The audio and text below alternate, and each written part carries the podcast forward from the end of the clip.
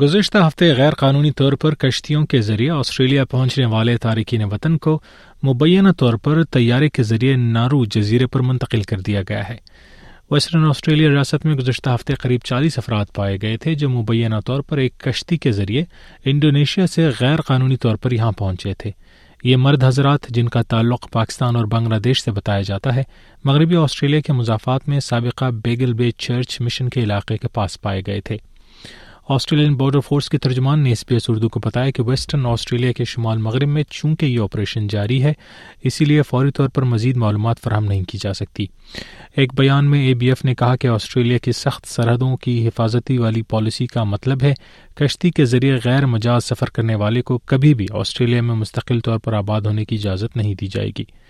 اس مدعے پر opposition نے حکومت کو کڑی تنقید کا نشانہ بناتے ہوئے بارڈر سیکیورٹی پر سوالات اٹھائے ہیں۔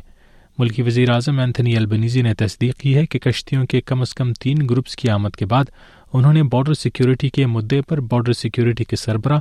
ریئر ایڈمرل بریٹ سونٹر سے بات کی ہے uh, uh, with his overblown rhetoric and with his overreach on this issue, showing that he's not interested in outcomes or in the Australian national interest. As usual, opposition leader Peter Dutton نے البتہ الزام عائد کیا ہے کہ حکومت دراصل operation sovereign borders کی حمایت نہیں کر رہی۔ اس کے جواب میں وزیر اعظم البنیزی نے سخت رد عمل ظاہر کیا ہے۔ اس سے قبل پیٹر ڈٹن نے اپنی جماعت لبرلز کی ایک سیاسی ریلی سے خطاب میں وزیر اعظم البنیزی کے مائگریشن سے متعلق ریکارڈ کو تنقید کا نشانہ بنایا۔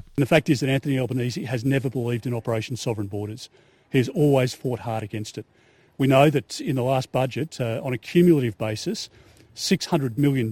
has been taken from Border Force and from Operation Sovereign Borders. As the Australian Border Force Commissioner points out,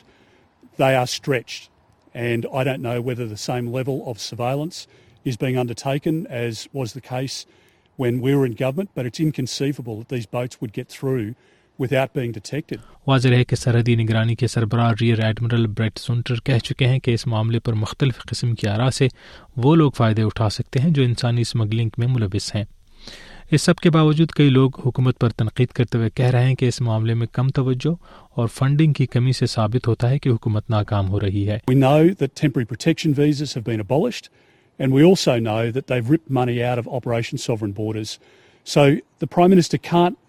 Look the Australian people in the eye and honestly tell them that Operation Sovereign Borders is operating as it did under a coalition government. And this is another example of a train wreck policy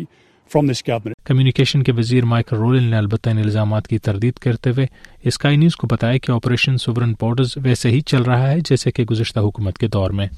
A B C کی رپورٹ کے مطابق ان غیر قانون تارکین وطن کو نارو جزیر پر منتقل کر دیا گیا ہے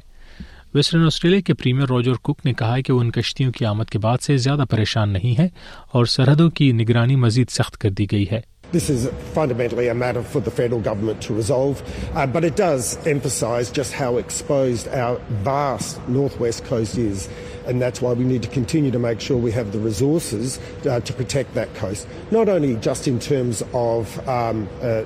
un, unlawful arrivals, if you want to call them that, or asylum seekers, but also uh, make sure we can protect our fisheries, our defence uh, um, facilities and other, and other infrastructure. Australian حکومت نے کشتیوں کے ذریعے آنے والوں کو of شور بھیجنے کے جانے کی تصدیق کی ہے وزیر داخلہ کلیئر اونیل نے ایک بیان میں کہا ہے کہ حکومت آپریشن خود مختار سرحدوں کے لیے پرعزم ہے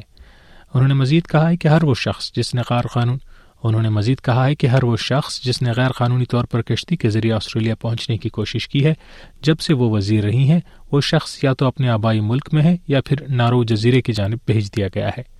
خود وزیر اعظم البنیزی نے بھی سرحدوں کی حفاظت کے اقدامات مزید سخت کرنے کا عزم دہرایا ہے۔